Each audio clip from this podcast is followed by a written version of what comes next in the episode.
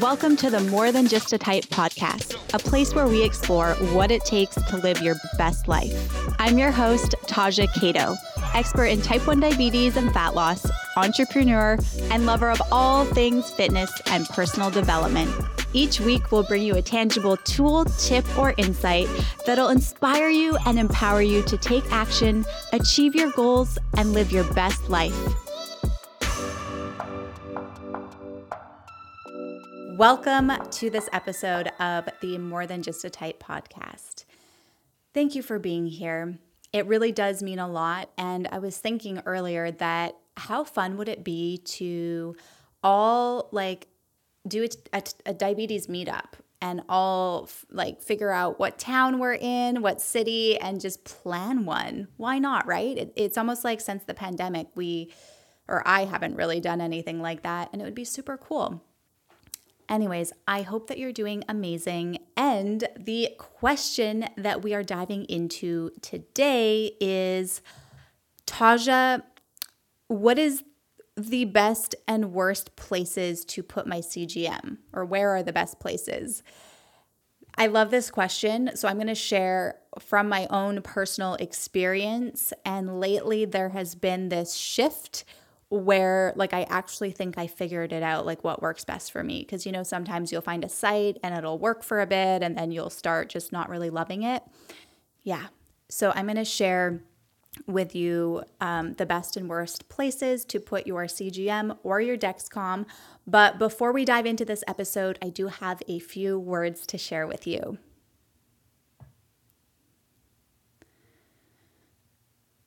What if it's not about proving that we can do anything despite diabetes? What if it's not about proving anything at all? Not to others, not to yourself. What if it's not about being one way or another, but rather more about observing all ways of being and staying open and comfortable enough within ourselves to sit with it all. The opinions, the misconceptions, the highs and the lows, to be calm and structured amidst the chaos, to catch a glimpse, a different perspective, a small sliver of life, wavy yet strong, not striving for more or less be as you are. Come as you please. Dissolve. Not whole or broken, just human. Okay, so my top places to wear a CGM. If you are watching this video, you can see I currently have my CGM placed um, on my lower arm near my tricep. And if you're not watching, if you're just listening, that is where my CGM currently is. It's a little bit lower than I normally would wear it, but I have been really finding that placing my CGM in certain places, like my arm, but not too far on the back and not too far on the front, or my back, like sort of my love handle area.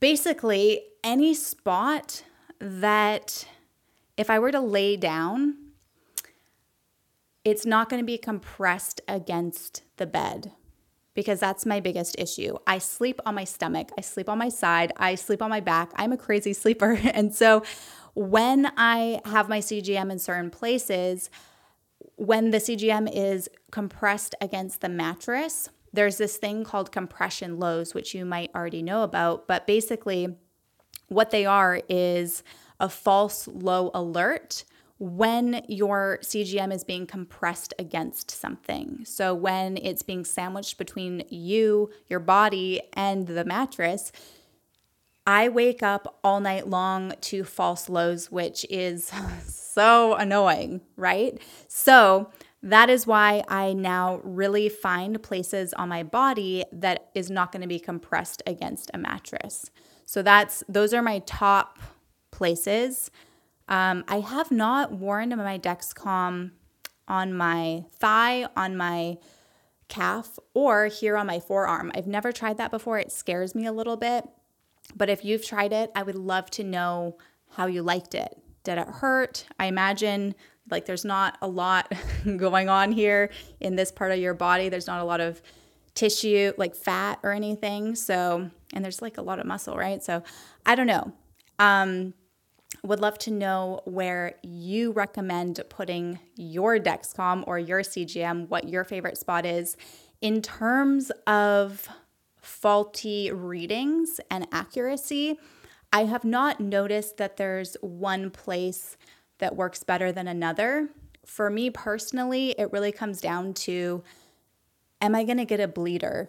so, like, is the site going to start bleeding upon inserting the sensor? If it does, that is usually what results in most of my faulty readings. And the worst places, in my opinion, to put a CGM is anywhere that's going to be compressed against the mattress. I hope this episode is helpful to you. I hope that it gave you a little bit of insight, maybe some new ideas of where to put your CGM. Maybe you didn't know about compression lows and now you do. I would also love to know where you put your CGM, where your favorite and least favorite places are, and where you find it to be the most accurate. You can DM me on Instagram or send me an email or leave a review and let me know. If you have a question that you would like me to answer on this podcast, please let me know. You can leave a review.